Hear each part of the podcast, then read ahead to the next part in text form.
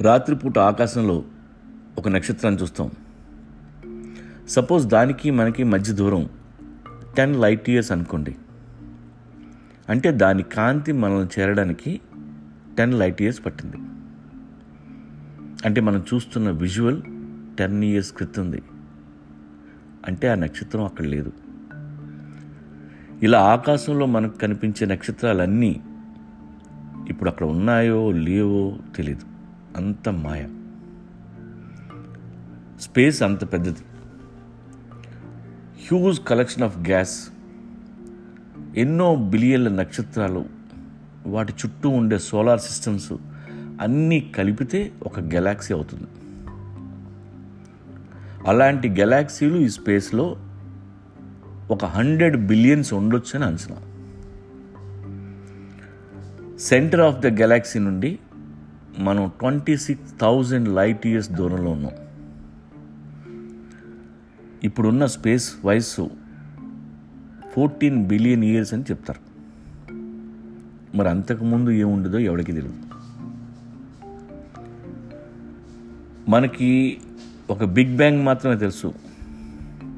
ప్రతిరోజు ఈ స్పేస్లో ఎన్నో బిగ్ బ్యాంగ్లు జరుగుతూ ఉంటాయి. ప్రతి సూర్యుడు ఒక నక్షత్రం. విశ్వంలో రోజు ఎన్నో సూర్యుళ్ళు ఎక్కడెక్కడో పేలుతూ ఉంటాయి. ఎన్నో ప్లానెట్లు ముక్కలు ముక్కలుగా విశ్వంలోకి విసిరేయబడుతూ ఉంటాయి. మన సోలార్ సిస్టమ్ కూడా ఒకప్పుడు అలాగే పేలింది. తొమ్మిది ప్లానెట్స్ విసిరివేయబడ్డాయి. కొన్ని సూర్యుడికి మరీ దూరం అయిపోయి సన్లైట్ లేక అక్కడ లైఫ్ స్టార్ట్ అవ్వలేదు. కొన్ని మరీ దగ్గర అయిపోయి వేడి ఎక్కువైపోయి లైఫ్ స్టార్ట్ అవ్వలేదు. కానీ మన భూమి కరెక్ట్ డిస్టెన్స్లో ఆగింది. రాత్రి చీకటి పగలు వెలుగు. సన్లైటు టెంపరేచరు పర్ఫెక్ట్గా ఉండడం వల్ల ఇక్కడ లైఫ్ స్టార్ట్ అయింది. దేవుడు బ్లాస్ట్ ప్లాన్ చేయగలడు కానీ ఏ మొక్క వెళ్ళి ఎక్కడ ఆగాలో ప్లాన్ చేయడు కదా? అంటే ఈ ఎర్త్ అనేది ఒక పర్ఫెక్ట్ యాక్సిడెంట్. యాక్సిడెంట్లుగా ఇక్కడ ఆగింది. ఈ యాక్సిడెంట్ గురించి దేవుడికి కూడా తెలియదు ఈ భూమి ఎన్నాళ్ళు మండింది? మంటలు ఎప్పుడు ఆరాయి? ఆ తర్వాత అక్కడ పుట్టిన క్రీచర్స్ ఏంటి? ఇలాంటి చెత్త విషయాలు దేవుడికి తెలియదు ఆత్రేయగా రాశారు దేవుడనేవాడు ఉన్నాడని మనిషికి కలిగిన సందేహం మనుషులనే వాళ్ళు ఉన్నారని దేవుడికి వచ్చిన అనుమానం. ఫెంటాస్టిక్ థాట్ అది. అది నిజం. ఎందుకంటే మనం బై మిస్టేక్ యాక్సిడెంట్కి పుట్టిన నా కొడుకులు.